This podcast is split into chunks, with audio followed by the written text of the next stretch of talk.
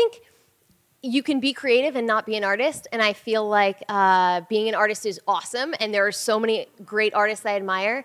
Uh, but I feel like art is something that comes from within that you want to say it's your message to the world. And uh, design or commerce, uh, or where I come from, is trying to get someone else's message out there.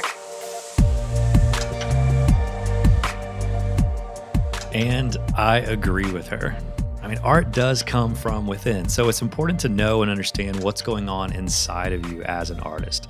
So, what's the difference between being creative or being an artist? We talk about that, and as always, so much more this week on the Story Podcast. While story invites us to ask powerful questions, your life and your story are shaped by the questions you ask. Where is your curiosity pointing? What is the story that you ache to tell? The only way to become a better storyteller is by telling more stories. To be a writer, we have to sit down and we have to do the work, and we don't get up until it's finished. Your greatest work may not be seen by millions of people. Keep making anyway. Rise up, artists. Your canvas is the consciousness of this generation. The only hope we have are the stories we tell. Stories not bound by what is possible. We are proud to be storytellers.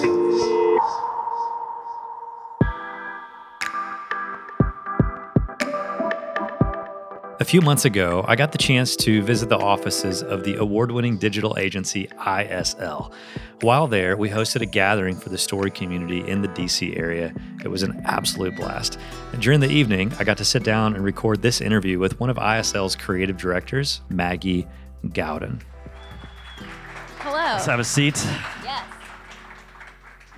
and let's chat. You've worked on some cool stuff here at ISL. Yes. I mean, I've been here for almost five years, and almost everything we do is extremely cool. So, yes. Yes, and then there's this. Yeah. Yeah, this is going to be cool too. I'm excited to dig into some of your stories, see how you ended up here, um, and then kind of some of the stuff that you've learned along the way. So, senior art director, you worked on everything from Volkswagen campaigns. Um, is there any cash left in the Mr. Robot thing, by the way? I don't think so. Okay, It was a couple okay. years ago. I feel like it's probably spit out all the cash it But you guys won some awards over the Mr. Robot. yeah, I The think work uh, that was impressive. Uh, fun story. I'm actually a technically a Cannes-winning actress for my work on Mr. Robot because I put on a mask and walked onto set, and it won a Cannes Lion. So Ta-da! Wow, Yeah. we're in the midst of a Cannes Lion winner. That's awesome. Well, what a weird thing to be, right? I'm curious. So that's like technically your title here at ISL is senior art director, and you get to work on cool projects all the time. We're going to get into sort of what led to that moment. Um, but I'm curious, like if you were out on a plane or walking around the city, or you meet up with a group of friends, and they're like, "Maggie, what do you do?" Do you just lead with your title and say, "I'm a senior art director," or how do you what, how do you describe your work? I'm curious how you would describe it in your own words. That's a good question. I feel like with uh, creative professions, it can be really hard to describe what you do in a sentence or even a paragraph. But I think I would say that I try to help uh, brands bring experiences to life. So whether that's something for like an airline or something for a coffee shop or something for Mr. Robot, uh, bringing a set design to life, a commercial, um, or even tiny squares of social content, uh, it's always about making people smile or making some sort of experience happen. That's awesome. So let's go back to the very beginning then. What led to that? When did you start telling stories and doing helping brands or creating your own brands or when did it all begin? My first brand. Well, uh, I created my first business when I was eight years old with my best friend. We wanted to make a baking business. I don't remember why, but something about business uh, really appealed to me at the time.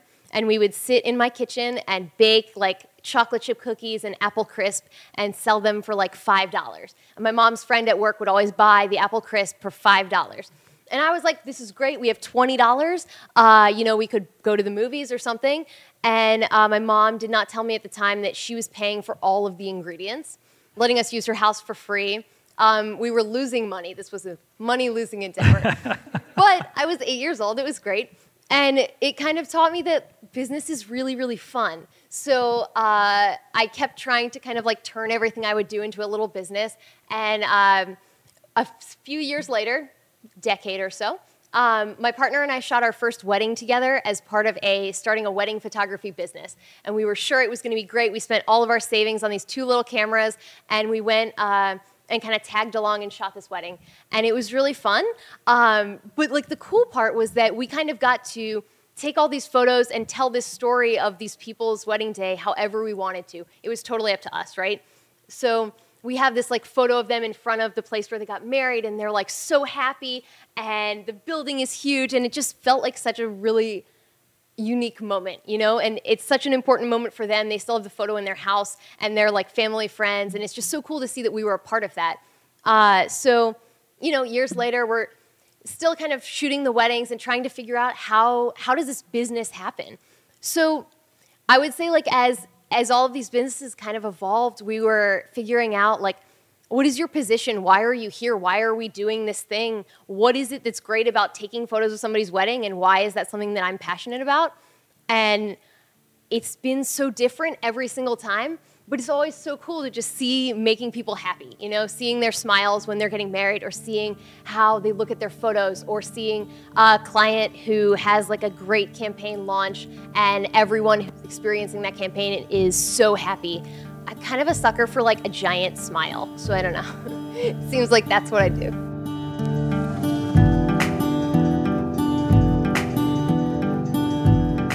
Maggie talks about smiling a lot. You've probably already noticed that, and if not, trust me, you will. Making people happy, it's it's like her engine. It makes her come alive.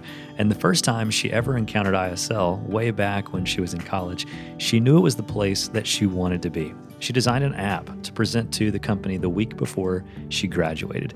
They liked the app and they hired her as a designer, and she's been there ever since. We started uh, my first project was working on a skill crane, like the claw machine, that connects to the internet. And I worked on it with Mike, who is sitting back here somewhere. And it was for Nickelodeon. So we built this whole machine that people could uh, they could control this skill crane and try to win a prize via the internet. We tried to make it easier to win because you never win with those things. Um, and ever since, it's just been a series of these projects, and we'll go from, uh, you know, four years ago it was uh, physical digital machines, which we still make and then it was websites and we made all of these websites and uh, you know really trying to make that experience seamless fun and then we started doing set design and making commercials for volkswagen for all kinds of brands um, and then recently we've been doing more brand positioning work so in the advertising space seeing how we kind of launch a new latte with tim hortons or uh, a new campaign that i cannot talk about for a really awesome brand that you all will see soon um, but it's been such an evolution. Everything is different every day, and it's just really fun to get to solve a different problem uh, every day. Yeah, I'm curious since you've you've done such a wide variety of work in different roles, such different projects from branding to filmmaking, doing set design. Where in that journey, and maybe you didn't. It's okay if you didn't. Was there a moment where you had this aha moment where you're like, "Oh wow, it's all about stories. Like I'm I'm a storyteller. That's the the thread that all this work I'm doing shares in common is that I'm telling stories." Yeah. So we started, uh, when I started, I definitely don't think I really knew how to tell a story. Um, it's one thing to be able to design a website or design, you know, a poster or something that physically, like, it looks good. But being able to really sell it and uh, create the experience for the user or the viewer or the audience that you want to see is a totally different thing. And I feel like as soon as I kind of started to think about it in terms of how will I sell uh, this website to a client, how will I sell this commercial, or how will I create the experience I want that person on the other end to have, whether that's someone watching the commercial or someone using the app. Um, it just makes everything so much richer and it makes that experience so much deeper and more meaningful uh, that I feel like, how can we not tell a story? Yeah, that's amazing. And so now, eh, this goes back to a little bit of what I said earlier. This this idea of storytellers being the ones that get to decide what the future looks like by just changing narratives. And how do you wrestle with that tension ever working at a branding agency where your job is to make sure that that product sells better or that people watch that TV show? Is there ever this internal tension between, um, I guess, art and commerce? That's a good question. Uh, so I have strong feelings about art versus commerce. I don't think of myself as an artist at all because um, I love to solve brand problems. Uh, if you ask me to like make a pretty poster, I would fail every time but if you ask me to help you uh, launch your business with needlepoint in uh, Denver, Colorado, to grandmas or only seven year old kids. That is a problem I just want to like dig into. And I feel like it's so fun to figure out that challenge. You build all these walls of constraints and then try to create something awesome within it. Uh, that's what I'm really passionate about. So I would say no art. No art. I would argue that you're very creative. Would Thank you you. agree? Uh, I would say everyone is creative in a different way, and I think I'm included there. Okay. So not all. So in your mind, not all artists. All artists are creative, but not all creative people should call themselves artists. Is that what you're saying? I think that I think you can be creative and not be an artist, and I feel like uh, being an artist is awesome, and there are so many great artists I admire. Uh, but I feel like art is something that comes from within that you want to say it's your message to the world, and uh, design or commerce. Uh, or where I come from is trying to get someone else's message out there. And, you know, uh, if I was trying to have my own propaganda, you know, Maggie's propaganda. I feel like that would be art, you know, in a, in a good way. Propaganda Sure. can be good. Um, but I, I feel like when I'm talking about a new latte for Tim Hortons, it's awesome, it's creative, and I love doing it, but I don't think it's art. Unpopular opinion. Their sour cream timbits are art, though. oh, they're so good. they're so good. Okay, so so along those lines, then, what what is is there a project that you've worked on here, a client project that you were most passionate about, where you found yourself somewhat aligning more than usual, to use your word of propaganda? Like propaganda is how we describe a form of media influencing people. I guess I'm sure that's Yeah. not the technical Webster's dictionary, so. I guess yeah, most people view it as a negative thing, but you know, technically, I guess. So, if to use that word, is there a client project that you worked on where you're like, I'm actually very in alignment with what they are trying to say, um, so therefore there was more passion involved in that project? Interesting. Well, um, a few years ago, I got to lead the design of a gender agnostic period app. Uh, it tracks your period and fertility for anyone who menstruates. And that's something um, I'm really passionate about sex education and the design of sex education materials. So, to be able to make an app that is still in use today, um, that you can download out of the App Store and see your fertility uh, any day with 97% accuracy is so, so cool. I would say that was absolutely a project that I felt very aligned with. So was that art? I would still say no. I mean, so our client uh, worked on this algorithm with Georgetown University, and they had all these data scientists who created these formulas, and we got to turn that into a usable app that someone can navigate um, easily, anytime, discreetly. That's a challenge. I don't know if it's art. Yeah, Okay, so you don't you don't own the word artist, but you do own the word storyteller. Yeah. Okay, so let's dig into some of that. A lot of people are here and they're just like, I just want to go on with some practical advice. What that is not ISL patent protected secret formula. This is how we, you know, crush it for our clients that you can share with us. Um, someone walks in, you're invited to the meeting, senior art director. Walk us through some of your creative process, tips on how you tell that brand story. Interesting. Well, I would say the process is very long and arduous, but an easy way It's of art. solving it. okay, agree to disagree, but I like your perspective. Um, I would say the easiest way to solve a problem is think about what the end goal that you want to create is. So if you want someone to watch a film that you're making and come away saying, I am going to plant a tree every day for the rest of my life, how do you work backwards from that end goal and create something that will really spark that feeling in that person? Um, action can be a hard thing to you know create in people it's hard someone can watch something on a couch but it's hard to get them off of that couch doing something um, so, really thinking about what the trigger is to get people to act um, the way that they want to or the way that you want them to in a non evil manner is pretty important. Why do you say that non evil manner? I, th- I think a lot of the terms that uh, people use in advertising can be seen as like puppet master. Um, but I, I always really try to make sure that what I'm selling is not something that would hurt people or that people would ever, uh, you know, be negatively impacted by it as much as I can. Now, I know like it's impossible to always be sure of that all the time. But if someone comes to me and says like, I would like you to sell uh, atomic bomb, you know, I can clearly say, I don't think that that is something I would feel comfortable using my brain to perpetuate. Okay, it's okay if you can't speak to this, but is there anything you can speak to on behalf of ISL on how you wrestle with that tension? Someone walks through your door and we're like, we want to work with you guys. We sell atomic bombs. Is it just like, peace out, see ya? Or Well- is there this like internal tension that you guys struggle through and try to figure out like, who do we assign this project to? Yeah.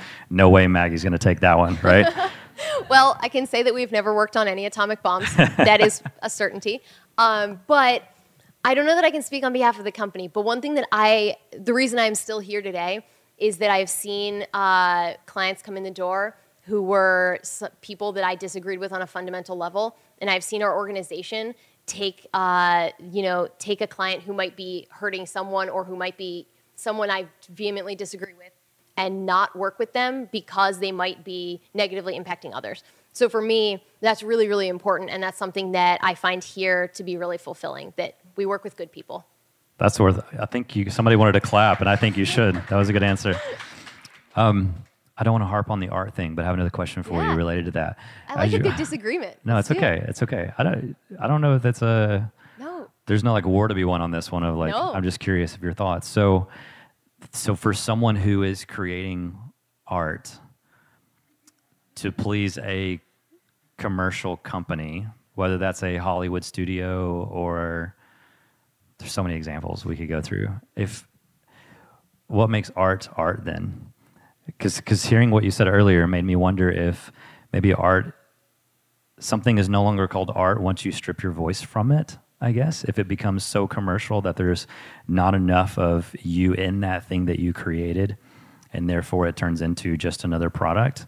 And I know there are a lot of studios and organizations and networks where and it's just that there's the thing that the artist is passionate about and this is the thing that they want to say and then there's the we need to like bring this down to the status quo to make it more commercially viable at that point does it no longer become art because too much of themselves is stripped from it is that what you believe I think the important thing is that anyone, I, I don't get to tell you what is art, right? I can tell myself what I think art is for me, but I think it's important that everyone gets to des- uh, define for themselves what they're putting out into the world. And I just happen to believe that I'm totally commerce and no art, but that doesn't mean that someone else who does my exact same job might not feel like they are putting out art into the world. I, that doesn't seem wrong at all. Um, but I would say my personal view is that if I'm putting something out there that expresses my inner point of view or something I want to say from the bottom of my heart, that is art.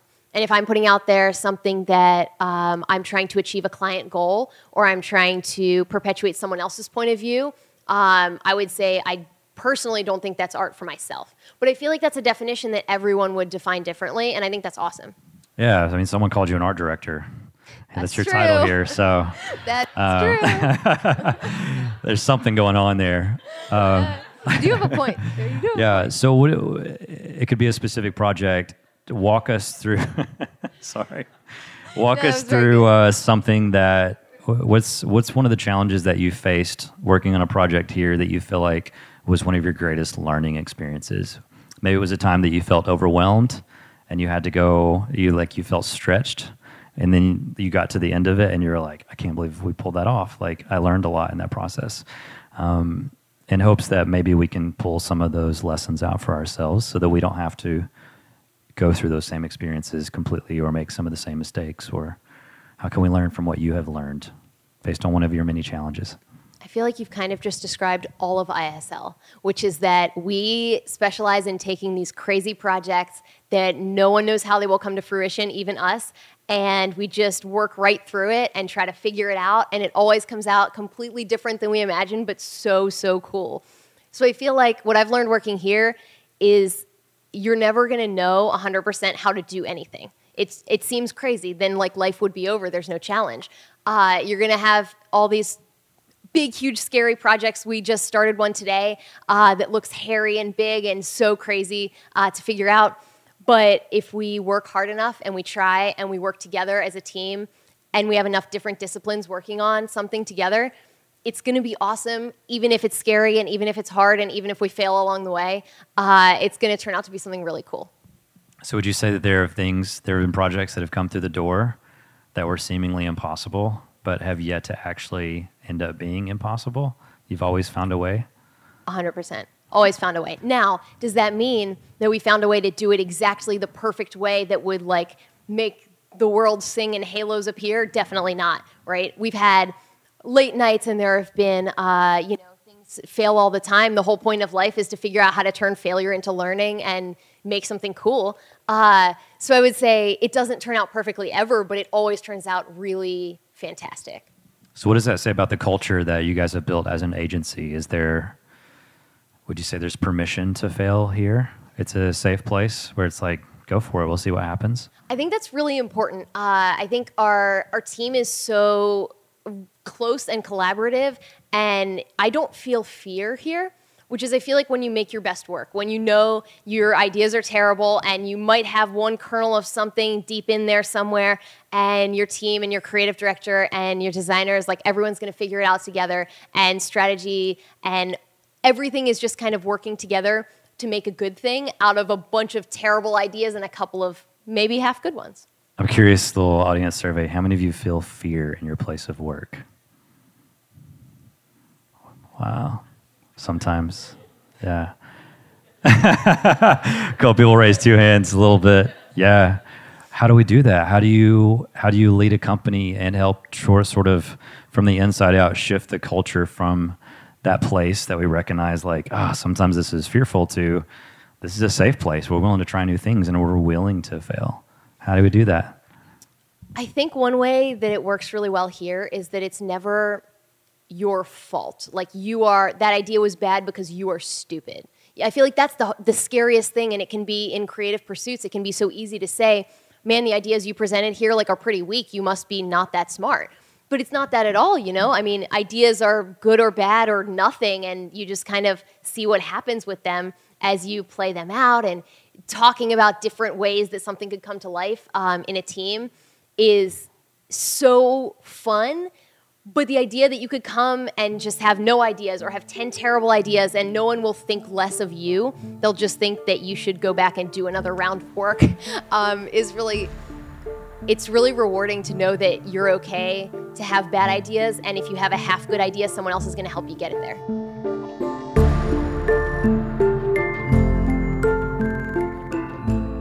Maggie's not kidding about feeling safe to bring bad ideas. Earlier, the very day we recorded this, she says she took 10 possible headlines to her creative director, nine of which he called, and I quote, really bad. But that's the beauty of a collaborative environment, like the one she works at. The bad ideas, they're just the foundation for everyone to get to a good idea. Obviously, you can't do what you do here at ISLO without collaboration. Give us a little nugget of wisdom or a process that you guys use. What's what's something about your creative process that would be um, helpful advice for them if they want to learn how to collaborate more? This is a new one, but recently we have been whiteboarding all over the place. We got a new meeting room and it has huge whiteboards and the idea of writing out ideas even if it's words and you're writing headlines and it feels tedious to be able to see all of your thoughts in physical space on a board makes so much of a difference. You can see like, well this one's pretty bad, let me cross it out and it feels so good to just cross it out. Or like this all is terrible, I'm just gonna erase it. Uh, but being able to really see your progress when so many of us are stuck on a tiny screen, just like scribbling away in Evernote, it can be cool to get out and write huge on a whiteboard. And is there something about teamwork then? Because instead of you having the idea in your head, you have to say it out loud and then it's actually up on the board? Yeah, it's like a shared brain. So I can write down what I'm thinking, and Cash can write down what she's thinking, and now we both look at it as we're thinking about uh, new new ideas, which is like you're sharing an entire brain space. It's really cool. I love that. One of our recent story podcast episodes was um, our, one of those like creative tips in five minutes or less, and it was it was called brain writing or something is what we joked around and called it because in the brainstorming process it's usually you stating your idea out loud which is sometimes intimidating and also the the larger personalities in the room sometimes have a tendency to dominate the conversation. And those who are quiet that aren't sure about their idea, they kind of get insecure mm-hmm. and they keep them to themselves. And so this exercise of collaboration was basically going instead of like brainstorming by saying things, brain speaking, treat it as brain writing. And that way everyone gets a turn with a marker, or you write an idea down on a piece of paper and the pieces of paper get passed around the table and everyone adds an idea to it. Um, but, but simply by making the shift from speaking to writing, now you get some of the ideas from that quieter person on your team that may not feel always the permission they need in order Yeah. to speak up. My favorite technique for brainstorming is something I learned um, at IDEO in a workshop, and it was that you set a timer for like two minutes. And you have a stack of post its for everybody, and you just have to scribble as many ideas as you can get. And if one of them isn't terrible, I like to think that if one of them isn't absolutely terrible and everybody laughs at you, then you haven't thought of enough ideas and you're not doing a good enough job. Because everybody should have a crazy idea that is just ridiculous. But getting to have everyone write it down, have that shy person who might not be able to speak up in a group of 20, but can write that idea down, see it on the board, and see that six other people had a similar idea really validates the concept. Agreed. I love that. I have a final question for you. Before I ask, I want to give you guys the opportunity to ask some questions if you'd like. Um, as you've been listening to this conversation, anything that you're thinking about? If so, I'll come out with the microphone. Raise your hand. Um, let's do a quick little short Q and A if you guys have any questions. Otherwise, I still have tons, and I'll just keep asking them. Take your time if you need to. Yeah. Could you, I guess, just uh, walk us through logistically your creative process, like with the team when you get a new project? How do you decide what direction you go in? How do you decide what people to bring in? How do you decide, I guess, like what process to go through? Is there like a specific, you know, concepting process you go through with different types of projects? I guess, yeah. If you could talk to that. I could, but before I do, are you talking about a specific type of project or just creative work in general?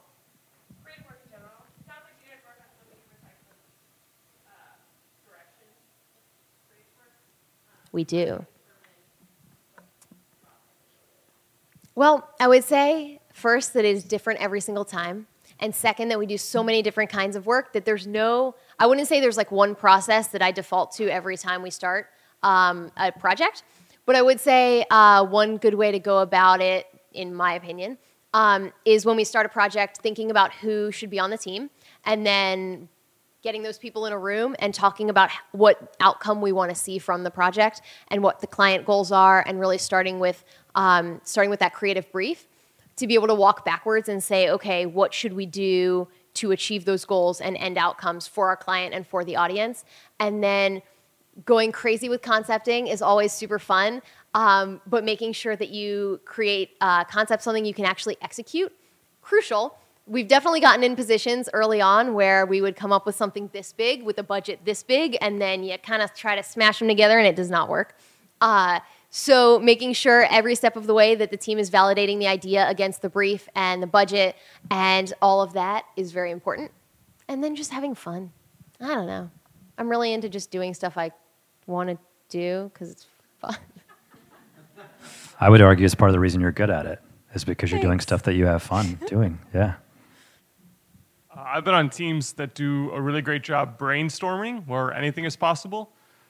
But then once you stick to an idea, they have a hard time executing that idea creatively without coming up with new things that we should have been talking about in the earlier stages. Is there stuff that you do to make that transition more smooth where you go from anything is possible to now how do we make this one thing as cool as we can? That's an interesting question. I feel like as soon as you stop the idea phase, all the ideas come, right? It's because you have decided that you will stop. And now, like, they're all, your brain is flooded with new, cool ideas. Um, I think the, the trick is to kind of always keep going forward and then keep maybe a list or uh, like addendum in your team. Maybe it's a shared Google Doc or file of like extra cool ideas and things that would have been really cool, but we're kind of past that phase now. Um, that could be helpful. And also just making sure that everyone kind of feels like they have the chance to share during that phase of the project. So no one feels like, oh, I wanted to say this thing last week and now the time is over and I didn't get a chance, um, is maybe helpful. But shared Google Doc, you'll be surprised how many times an idea that you have too late in the process for one project will come back as an awesome, awesome fit for the next project. That's great advice. Yeah, um, thank you so much for all that you've shared so far. This might be kind of a specific question, but I'm curious about your thoughts and ideas on uh, storytelling on social media. Uh, for those of us who are like really into social media, any like uh, tips and, and kind of what you're seeing uh, really on the horizon in terms of storytelling on social media? That's interesting. For brands or personally? I like how she said for those of us who are into social media. Is there anyone that, that like this includes or And if you're not on social media, you at least feel the pressure to be, right? Yeah, it's a good, it's a good question. Um, personally, I don't love social media. I find it so hard to keep up with, but I'm getting there. I'm getting there. Um, I feel like the thing that I keep seeing when I'm like scrolling through Instagram or something is I want to see someone's personal story. And I feel like so many people are trying to uh, impress all the time or only show the perfect thing. And I'm totally guilty of this too, right? It's like hard to share something that might be a little bit more personal or a little bit more authentic. Um, but I think from brands and from people, when we're scrolling through our feeds, we just want to see somebody's story about something we can relate to, or maybe something we totally can't relate to, like they're in Thailand on vacation and I've never been there and that just looks awesome. Um, but I think the overt selling that we might be able to get away with on TV or on other media does not work on social. You can scroll right by it. It's easy to see when someone is just trying to sell something. So, really telling that story is so much more important um, when you're on social media, something people can just leave if they want to. So, by that, do you mean more authenticity in the stories that you tell on I think, social? Yeah. I think more authenticity in their stories and more from the heart. Um, the sales pitch just has to be totally different on social than it would in TV, where you've got them captured for that 30 seconds. Um, it's such a different medium. So, the role of storytelling is important in your product as you create it, but what's the role of storytelling in the pitch to the client? Ooh. And how much time do you spend sort of crafting your ideas versus crafting the pitch? I'm so glad you asked that because that is my favorite part. Um, I spend a lot of time crafting ideas for a pitch. Our whole team, uh, we love to create the story to sell the work. It is so fun to think about how can I sell this to my client because you really have to think about is this a good idea? Will this meet their goals? And if so, why and how? And um, we write keynote decks. It's my favorite thing to do is write the argument for why something that we have uh, created will be good or smart or fit the goals um, that a specific client will bring to the table. We recently wrote this long, long argument about why I can't give this away because we haven't launched the thing. Ah, okay. We wrote an argument for why um, this one specific audience would respond positively to our approach uh, to launching this new company in a new market. And it was so we ended up with a different concept than you might imagine and that we might have imagined in the beginning because we were trying to say what is this audience going to think? What, how are they going to feel? And what do we need to speak to them? How are we going to speak to them to get them to do the thing we want them to do? And then how do we sell all of that to the client? So working backwards from the end of your idea uh, is almost the most important part because your idea will never come to fruition unless you can sell it to a client I'm too excited about it. I'm going to get too in the weeds. We could do a whole podcast interview just on that subject. I think. Oh, we could, yes. So I think you struck some gold in talking about the fear piece. Can you share a little bit more about how you guys have cultivated an atmosphere where there's no fear in your ideas? Yes. Um, I would say, and I, this is for me personally, I don't know, everyone else could be terrified. I mean, it's not that I'm not terrified, um, but I think when you have a team who trusts each other and who knows each other's capabilities beyond just maybe one conversation or one project, when you've worked together for a while and you can see what each other can do, it's easy to not ascribe uh, one specific shortcoming to a personal failure. And that's really, really important for the creative process because ideas can feel like they're yours. They can feel like your babies, like something that you have created from your brain, and it's the smartest thing you've ever thought of or said because you made it up and then someone else says like it's not going to work at all. Like it, it, just doesn't line up with the brief. And you're kind of like gutted inside and you're like oh are, are you saying i'm stupid? And you know when you've worked with people for long enough like they will say no of course i don't think that. I know you're very smart you know? It's just that your idea is very bad. And being able to be direct with people is such a good way to build trust and it also is such a good way to get to good ideas you know? Uh, you don't want to just be telling if someone has a bad idea being direct is the most helpful way to get to that moment when they have a great idea and you're stoked and you're over the top excited and everyone knows the idea is good and they're confident because you've told them when the idea is bad. I, there's a key word that you said in there. I think it was probably trust, right?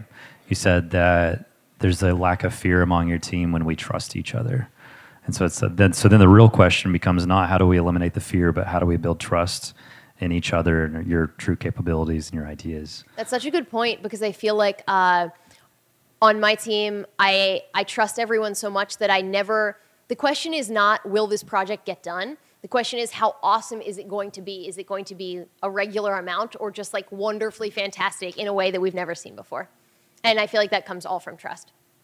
That's great. Let's just do maybe one or two more, and uh, we're going to be around. So if we don't get to you, you can ask after we're finished. Do you raise your hand? Uh, so working for an agency, you know, bottom line is pretty important. And uh, I think the world of data and A B testing have really changed the expectations on creative and storytelling. And I'm just curious, do you have an approach or philosophy for how you, you vet creative ideas before making that upfront investment, knowing that your clients are going to expect a certain return at the end?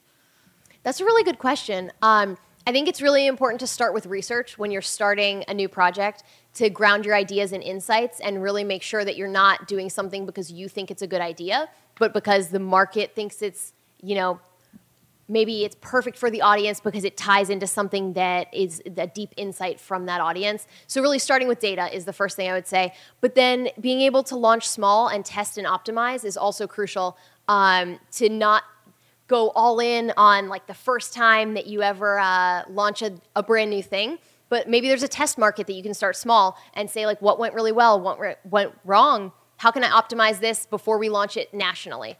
Um, testing is so crucial and any way you can think of to quickly prototype ask friends who are in the target audience any method of testing is better than none so I think often when people are starting off, they say yes to any work that comes along, um, but then eventually there's this phase where you start saying no to things. Um, so I was wondering how often does do you do does iStrategy Labs say no to things um, just because they're not a good fit, or even if they have the money? And my other question was, do you have any uh, like empty copies of your creative brief that is available to the public? Um, I'd love to see like the process you work through, um, like an unfilled creative brief, for example. Easy answer to your second question is I do not have a template. Um, we kind of make it up as we go. At least I do. And I like it that way. But knowing what the crucial elements are does the job. Your first question saying no to work. Uh, it is not my role here to decide what we work on and what we don't. So I don't uh, do any of that. But from a personal perspective, I can tell you um, when I started out freelance design, uh, I said yes to everything 100%.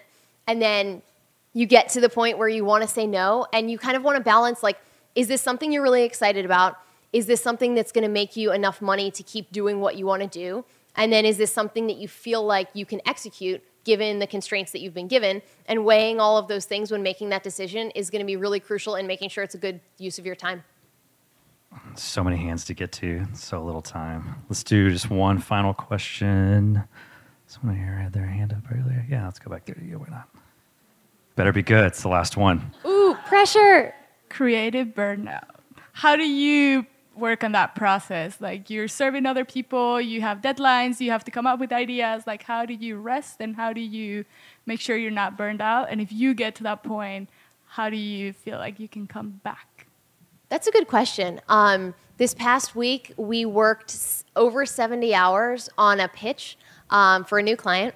And I definitely felt exactly what you're saying. I was tired and the work was really cool. But you know, at a certain point, you just want to go home and see your dog. And that's normal. Um, one thing we do here is that if we work through the whole weekend, we try to take some time off uh, right afterward just to like sleep and recharge because we all know that if we push ourselves too hard, our best work's just not going to happen. Um, so, for example, we worked Saturday, Sunday, which is very un- unlike us. And then Monday, I left mid afternoon and just put on my pajamas and kind of went to sleep. And that was awesome and great. And I feel recharged now. Uh, so I think it's important to just make sure you're balancing it. It's one thing to crank for a deadline. We're always going to have deadlines in the creative industry, any industry. Uh, but being able to really take care of yourself in crucial moments to make sure you can get through and then that you're staying happy is really important.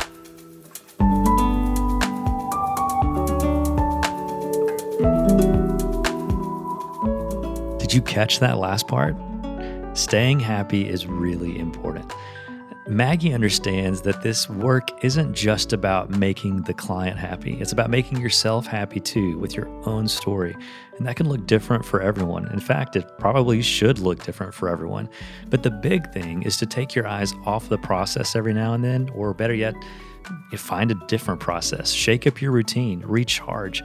If you don't do that, you might end up losing sight of just how important what you do really is. If you could choose one thing that you hope that they all know based on your life and creative experience up until this point, what would you hope they know as they go into the world and tell stories?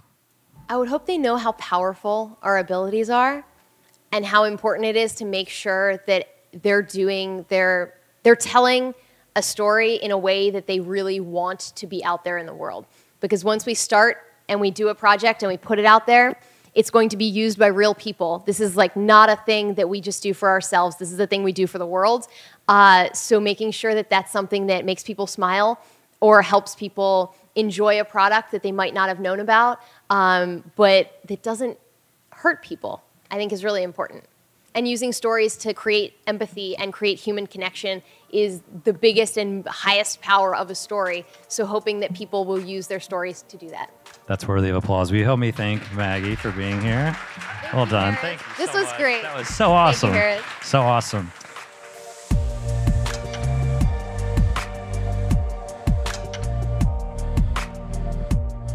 I think we all hope that people will use their stories to do that. Because, like she said, we are powerful, and so are our stories. Remember, you have a story, and your story matters. Uh, to learn more about Maggie and her work and her story, you can check her out at maggie.is. That's just maggie.is. Pretty cool domain. And if you're curious about the work that ISL is doing, check them out at isl.co. They are seriously a legit agency crushing it in DC. So much fun. As always, thank you so much for listening to the Story Podcast and just being a part of this community. If you haven't reviewed uh, or rated the show on iTunes or wherever you listen, we appreciate that so much. It's a huge help to us. And if you haven't yet, now is the time to purchase your Story 2018 conference ticket. Trust me, this is going to be the best story yet. Our theme this year is incredible and hits home to so many of my own personal passions. If there's a year not to miss story, this is the one. So if you're on the fence at all, head over to story2018.com. That's story2018.com. Check out the lineup. The speakers have worked on projects like The Lion King, Beauty and the Beast, Black Panther, Chef's Table. Gosh, the list just goes on and on. That's just a few of them. I personally, myself, cannot wait to learn from them, and I'd love to meet you there. So don't forget, story2018.com. As always, I'm Harris III. Thank you guys so much for listening to the Story Podcast.